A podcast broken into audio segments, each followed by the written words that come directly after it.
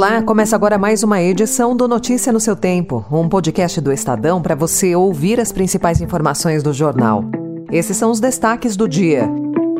Governo Lula mantém repasses federais sem transparência. Ex-ministro depõe na Polícia Federal e agora diz que joias seriam para a União. E as mudanças na Copa do Mundo de 2026.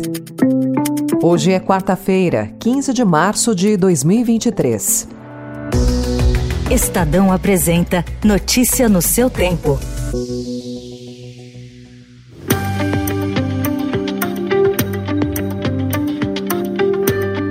O Palácio do Planalto adotou um modelo de repasse das verbas federais que mantém em segredo o nome dos parlamentares que definirão o destino dos recursos públicos geridos pelos ministérios. No começo do mês, uma portaria assinada por três ministros estabeleceu o rito de pagamento das emendas parlamentares, mas sem providências para tornar públicos os nomes dos congressistas atendidos pelo governo. Na prática, o modelo restabelece, em grande parte, o orçamento secreto adotado por Bolsonaro e criticado por Lula. A procuradora Hélida Graziani, do Ministério Público de Contas de São Paulo, especialista em finanças públicas, disse ao Estadão ver um regime para frustrar a decisão do STF contra o orçamento secreto e manter tudo exatamente igual.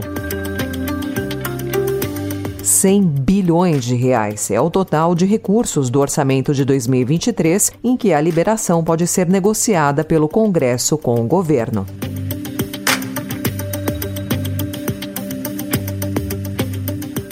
Presidente Lula enquadrou ontem os 37 ministros ao proibir que eles façam anúncios de medidas em estudo nas pastas sem aval prévio da Casa Civil ou do próprio chefe do executivo. É importante que nenhum ministro e nenhuma ministra anuncie publicamente qualquer política pública sem ter sido acordado com a Casa Civil, que é quem consegue fazer com que a proposta seja do governo. Todas as propostas de ministro deverão ser transformadas em proposta de governo e só será transformada em proposta de governo quando todo mundo souber o que, é que vai ser decidido. A cobrança foi feita durante discurso na abertura de reunião ministerial. O ex-ministro de Minas e Energia, Bento Albuquerque, disse ontem, em depoimento à Polícia Federal, que desconhecia o conteúdo dos pacotes recebidos durante viagem à Arábia Saudita e que estes seriam destinados à União. A versão contraria declarações do próprio almirante, dadas no dia da apreensão das joias, de 16 milhões e meio de reais, em Guarulhos, em outubro de 2021. No aeroporto, após os diamantes terem sido retidos pela Receita Federal, o então ministro afirmou que eram presentes para Bolsonaro e Michele. As afirmações de ontem também vão de encontro ao que foi dito pela defesa de Bolsonaro e por um dos filhos do ex-presidente, o senador Flávio Bolsonaro, que classificaram as joias como bem bens personalíssimos. E agora, para não perder o hábito, você sabe que tem que bater o martelo com energia. quando você bate o martelo com energia, traz coisa boa. É sinal de muitos leilões que vão ser bem-sucedidos. Então você tem que chegar aqui. É que o pessoal, o primeiro leilão aqui, está tímido ainda, mas eu vou mostrar como é que faz.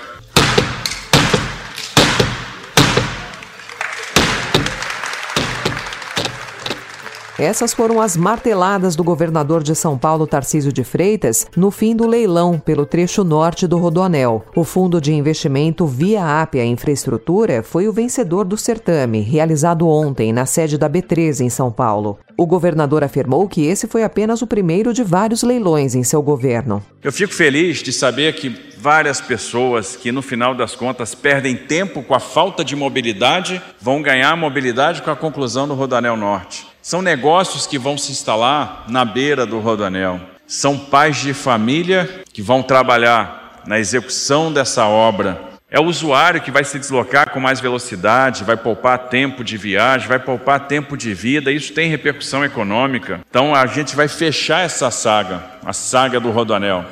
A obra deverá ser entregue em junho de 2026. Os trabalhos da última etapa do anel viário começaram em 2013 e estão paralisados desde 2018. Com o trecho norte em operação, o governo calcula uma redução de 30 mil caminhões e 54 mil automóveis na marginal do Tietê. Nos Estados Unidos, grandes bancos estão recebendo uma enxurrada de pedidos de clientes órfãos e assustados para abrir contas e transferir seus recursos após a quebra do Silicon Valley Bank e do Signature Bank. O temor de que a crise se espalhe e derrube outros dominós no setor bancário sustenta a migração. JP Morgan Chase, que é o maior banco dos Estados Unidos em ativos, Citigroup e Bank of America têm adotado medidas de urgência para acomodar a demanda de bilhões de dólares que tem batido a porta nos últimos dias. Segundo o britânico Financial Times, o volume pode alcançar o maior fluxo de entradas de depósitos nesses bancos em mais de uma década.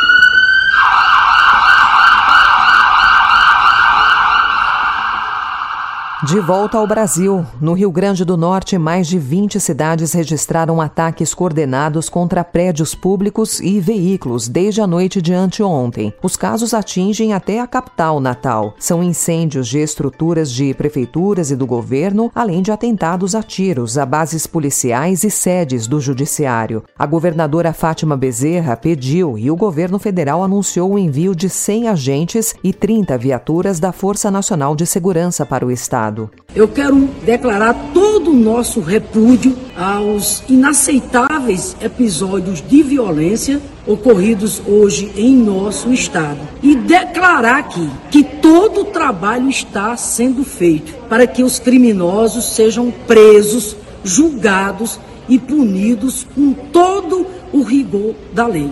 Há suspeita de que o sindicato do crime esteja por trás das ações criminosas. O governo estadual acredita que as restrições de comunicação nas cadeias e ações investigativas contra a criminalidade podem ter desencadeado uma reação. Até agora, pelo menos 16 suspeitos foram presos.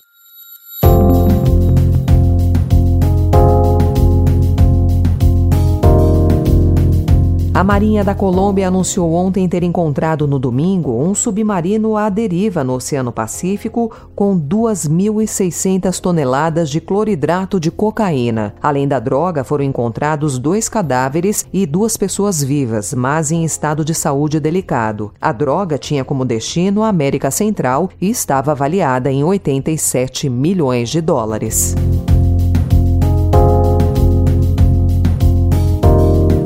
E o acordo de cooperação militar entre Estados Unidos, Austrália e Reino Unido, planejado para conter a China no Pacífico, teve um novo capítulo ontem, quando os Estados Unidos se comprometeram com a venda de submarinos nucleares para os australianos. Houve reação imediata do governo chinês. O porta-voz da chancelaria chinesa, Wang Wenbin, comparou o fato a uma guerra fria e afirmou que a venda provocará uma corrida armamentista. 这是典型的冷战思维，只会刺激军备竞赛。 破坏国际核不扩散体系，损害地区和平稳定。Pequim acusa americanos, britânicos e australianos de ignorarem preocupações globais. Notícia no seu tempo.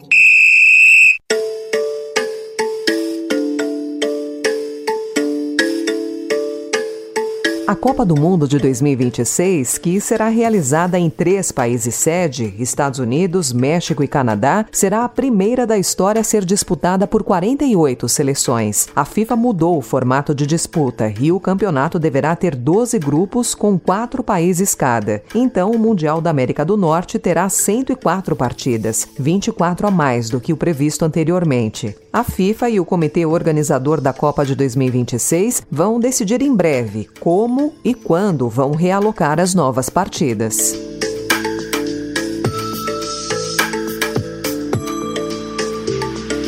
A FIFA também aprovou por unanimidade o formato do novo Mundial de Clubes, que será disputado a partir de 2025. O torneio contará com 32 times e, nesta primeira edição, irá contemplar as equipes campeãs nas temporadas terminadas em 2021 e 2024. Palmeiras e o Flamengo, campeões da Libertadores em 2021 e 2022, respectivamente, estão garantidos no torneio.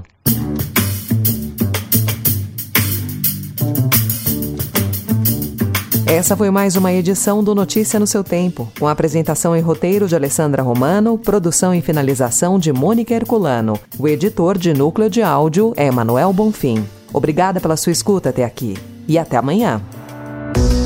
Você ouviu Notícia no seu tempo.